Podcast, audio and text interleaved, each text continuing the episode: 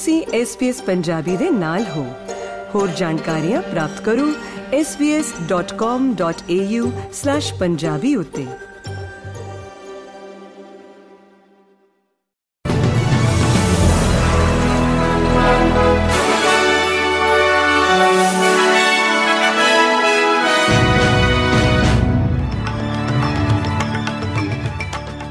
SBS Punjabi ਦੇ news room ਵਿੱਚ ਆਪ ਸਭ ਦਾ ਸਵਾਗਤ ਹੈ। ਆਓ ਨਜ਼ਰ ਮਾਰਦੇ ਹਾਂ ਅੱਜ ਦੀਆਂ ਮੁੱਖ ਖਬਰਾਂ ਦੇ ਉੱਤੇ। ਫੈਡਰਲ ਸਰਕਾਰ ਡਿਸੇਬਿਲਿਟੀ ਰਾਇਲ ਕਮਿਸ਼ਨ ਦੀ ਜਾਂਚ ਦੀ ਅੰਤਮ ਰਿਪੋਰਟ ਵਿੱਚ ਕੀਤੀਆਂ ਸਿਫਾਰਸ਼ਾਂ ਦਾ ਮੁਲਾਂਕਣ ਕਰਨ ਲਈ ਟਾਸਕ ਫੋਰਸ ਨੂੰ ਇਕੱਠਾ ਕਰਨ ਲਈ ਤਿਆਰ ਹੈ।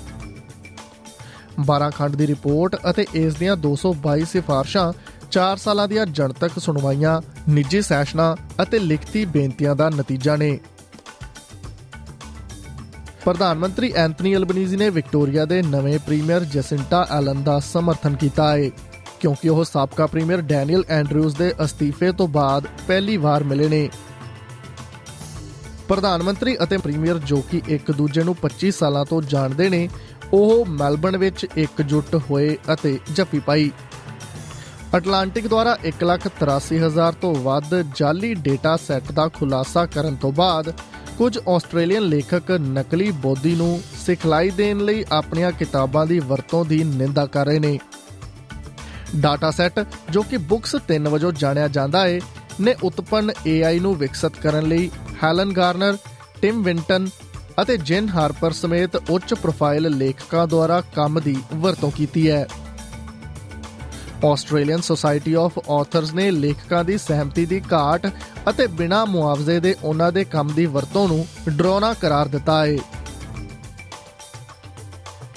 ਸ਼ਰਨਾਰਥੀਆਂ ਦੀ ਵਕਾਲਤ ਕਰਨ ਵਾਲੇ ਸੰਗੀ ਸਰਕਾਰ ਨੂੰ ਪਪੂਆ ਨਿਊ ਗਿਨੀ ਵਿੱਚ ਲਗਭਗ 70 ਸ਼ਰਨਾਰਥੀਆਂ ਨੂੰ ਕੱਢਣ ਲਈ ਸੱਦਾ ਦੇ ਰਹੇ ਨੇ।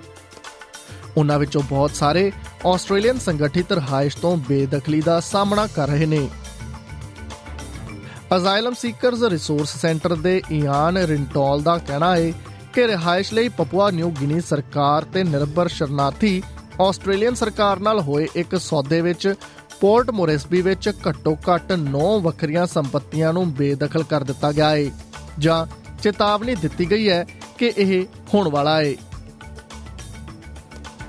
ਪਾਕਿਸਤਾਨ ਕ੍ਰਿਕਟ ਬੋਰਡ ਦੁਆਰਾ ਟਵਿੱਟਰ ਤੇ ਪੋਸਟ ਕੀਤੀ ਗਈ ਇੱਕ ਵੀਡੀਓ ਵਿੱਚ ਪ੍ਰਸ਼ੰਸਕਾਂ ਨੂੰ ਉਹਨਾਂ ਦੇ ਫੋਨਾਂ ਨਾਲ ਫੋਟੋਆਂ ਖਿੱਚਦੇ ਹੋਏ ਅਤੇ ਪਾਕਿਸਤਾਨੀ ਖਿਡਾਰੀਆਂ ਦੇ ਨਾਵਾਂ ਨਾਲ ਉਹਨਾਂ ਦਾ ਧਿਆਨ ਆਕਰਸ਼ਿਤ ਕਰਦੇ ਹੋਏ ਦਿਖਾਇਆ ਗਿਆ ਹੈ ਟਰਮੀਨਲ ਅਤੇ ਹਵਾਈ ਅੱਡੇ ਤੋਂ ਬਾਹਰ ਜਾਣ ਵਾਲੇ ਰਸਤੇ ਦੇ ਨਾਲ-ਨਾਲ ਵੱਡੀ ਭੀੜ ਖਿਡਾਰੀਆਂ ਦੀ ਉਡੀਕ ਕਰ ਰਹੀ ਸੀ।